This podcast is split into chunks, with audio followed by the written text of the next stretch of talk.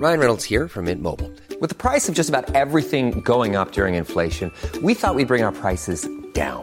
So to help us, we brought in a reverse auctioneer, which is apparently a thing.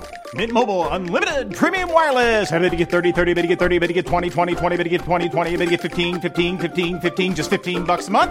So, Give it a try at mintmobile.com slash switch. $45 upfront for three months plus taxes and fees. Promo rate for new customers for limited time. Unlimited more than 40 gigabytes per month. Slows. Full terms at mintmobile.com.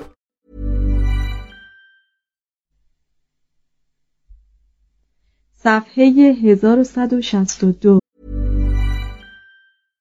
How would you like to look five years younger? In a clinical study, people that had volume added with Juvederm Voluma XC in the cheeks perceived themselves as looking five years younger at six months after treatment. Look younger, feel like you. Add volume for lift and contour in the cheeks with Juvederm Voluma XC. Reverse signs of aging by adding volume to smooth laugh lines with Juvederm Volure XC. For important safety information and to find a licensed specialist, visit juvederm.com. That's J U V E D E R M.com. Not for people with severe allergic reactions, allergies to lidocaine, or the proteins used in Juvederm. Common side effects include injection site redness, swelling, pain, tenderness, firmness, lumps, bumps, bruising, discoloration, or itching. There's a risk of unintentional injection into a blood vessel, which can cause vision abnormalities, blindness, stroke, temporary scabs, or scarring. Talk to a licensed specialist to find out if it's right for you.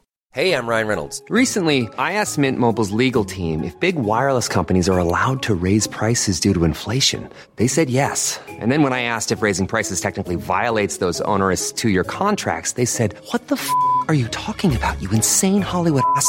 So to recap, we're cutting the price of Mint Unlimited from $30 a month to just $15 a month. Give it a try at mintmobile.com slash switch. $45 upfront for three months plus taxes and fees. Promo rate for new customers for limited time. Unlimited more than 40 gigabytes per month. Slows. Full terms at mintmobile.com.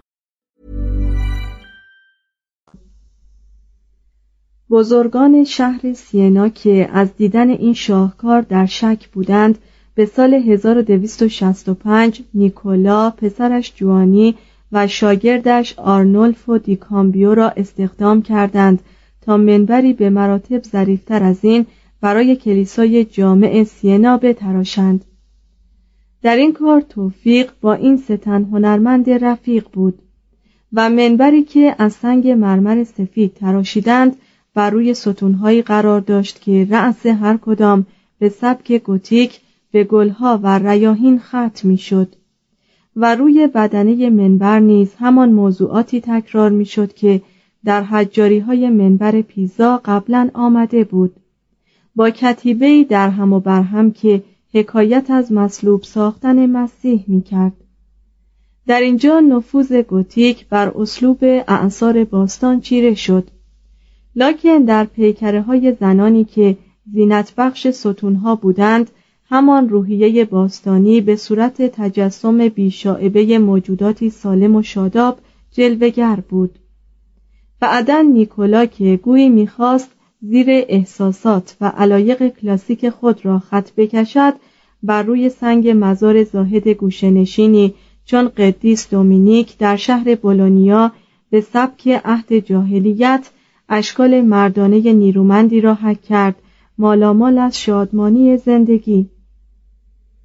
در سال 1271 وی بار دیگر به پسرش جوانی و شاگردش آرنولفو پیوست تا به اتفاق چشمه سنگ مرمری را بتراشند که تا به امروز هنوز در وسط میدان عمومی شهر پروجا باقی مانده است. هفت سال پس از این واقعه پیزانو که هنوز نسبتا جوان بود درگذشت. اما در همین دوران کوتاه عمر خود راه را برای دوناتلو و احیای مجسم سازی کلاسیک در نهضت رونسانس هموار کرده بود پسرش جوانی پیزانو از نظر نفوذ با وی برابری می کرد. لکن از لحاظ مهارت فنی بر پدر سبقت جست. در سال 1271 شهر پیزا جوانی را معمور کرد گورستانی بسازد شایسته مردانی که در آن روزگار مشغول تقسیم مدیترانه باختری با جنوا بودند.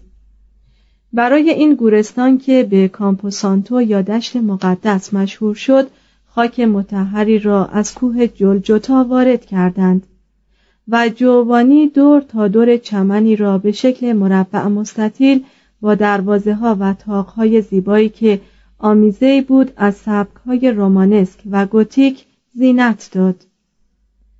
شاهکارهای حجاری را برای تزئین راهروهای سرپوشیده این محل گرد آوردند و دشت مقدس همچنان به عنوان یادگاری از جوانی پیزانو باقی بود تا آنکه جنگ دوم جهانی نیمی از تاقهای آن را بدل به ویرانه فراموش شده ای ساخت. توضیح هاشیه چند سالی پس از جنگ خرابی های کامپوسانتو تعمیر شد. ادامه متن. هنگامی که مبارزان شهر پیزا به دست جنگجویان جنوایی شکست خوردند 1284 دیگر استطاعت آن را نداشتند که جوانی را معمور این کار کنند. به همین سبب وی عازم سینا شد و در آنجا به طرح و ساختن تندیس ها و حجاری های نمای کلیسای جامع شهر کمک کرد. در 1290 وی به تراش پاره از نقوش برجسته برای نمای عجیب کلیسای جامع اوربیتو پرداخت. از آنجا جوانی دوباره عزم شمال کرد و به پیستویا رفت و برای کلیسای سانت آندرآس آن شهر منبری از سنگ تراشید که گرچه از نظر صلابت به پای منبر پدرش در پیزا نمی رسید از لحاظ طبیعی بودن و ظرافت به مراتب از آن برتر بود. این منبر در واقع زیباترین محصول هنر پیکرتراشی گوتیک در ایتالیاست سومین فرد از این حلقه آرنولفو دیکامبیو به واسطه التفات ولی نعمتهایی مثل پاپ ها که چند تن از ایشان اصلا فرانسوی بودند کماکان اسلوب گوتیک را دنبال کرد. وی در اورویتو در کار تراش نمای کلیسا شریک بود و تابوت زیبایی برای کاردینال دوبره ساخت. در 1296 با همان مهارتی که خاص استادان رنسانس بود طرح و اجرای تزئینات سه عمارتی را که از افتخارات سه‌گانه فلورانس محسوب شده است و به ترتیب عبارتند از کلیسای جامع سانتا ماریا دل فیوره، کلیسای سانتا کروچه و پالاتسو و کیو شروع کرد. با ذکر نام و سنگ تراشی های آرنولفو اینک نوبت آن رسیده است که از پیکر تراشی به معماری بپردازیم. اکنون همه رشته های هنر، زندگی و سلامت از سر گرفته بودند. مهارت‌های کهن نه فقط احیا شده بودند بلکه با برومندی بیباکانه‌ای سبب پیدایش فنون جدید و شیوه های مخاطر آمیز می شدند. هنرهای مختلف چنان در وجود یک هنرمند گرد می آمدند و در آن رشته به خصوص متجلی می شدند که نظیر این وحدت تا آن عهد سابقه نداشته و از آن پس نیز هرگز دیده نشده است. همه چیز برای دوره تکامل هنر قرون وسطایی آماده شده بود تا تمامی این اجزا را در عین کمال با هم ترکیب کند و به کار برد و نام خیش را بر سبک و زمانه بر جا گذارد. صفحه 1164 فصل سی و دوم اوج کمال و رونق سبک گوتیک 1095 تا 1300 یک کلیسای جامع. به چه علت اروپای باختری در سه قرن بعد از سال هزار میلادی به ساختن این همه کلیسا مبادرت ورزید اروپایی که تقریبا به اندازه یک پنجم جمعیت کنونیش نفوس نداشت به چه سبب نیازمند این همه معابد بود که امروزه حتی در متبرکترین اعیاد مسیحی نیز از جماعات مؤمنان پر نمی شوند. چگونه یک تمدن کشاورزی استطاعت پیافکندن این گونه ابنیه گران قیمت و پرخرجی را که اینک یک نظام صنعتی ثروتمند به اشکال می‌تواند آن بناها را مرمت و حفظ کند را داشت درست است که نفوس اروپای باختری زیاد نبود اما از صمیم قلب به دین اعتقاد داشتند توهیدست بودند اما با کمال رغبت ایثار می کردند. سوژه صدر دیر سندونی گفت که در ایام مبارک سال یا در کلیساهای نواحی زیارتی عده مؤمنان به قدری زیاد بود که زنان مجبور بودند پا بر فرق سر مردان نهند و خود را به محراب برسانند.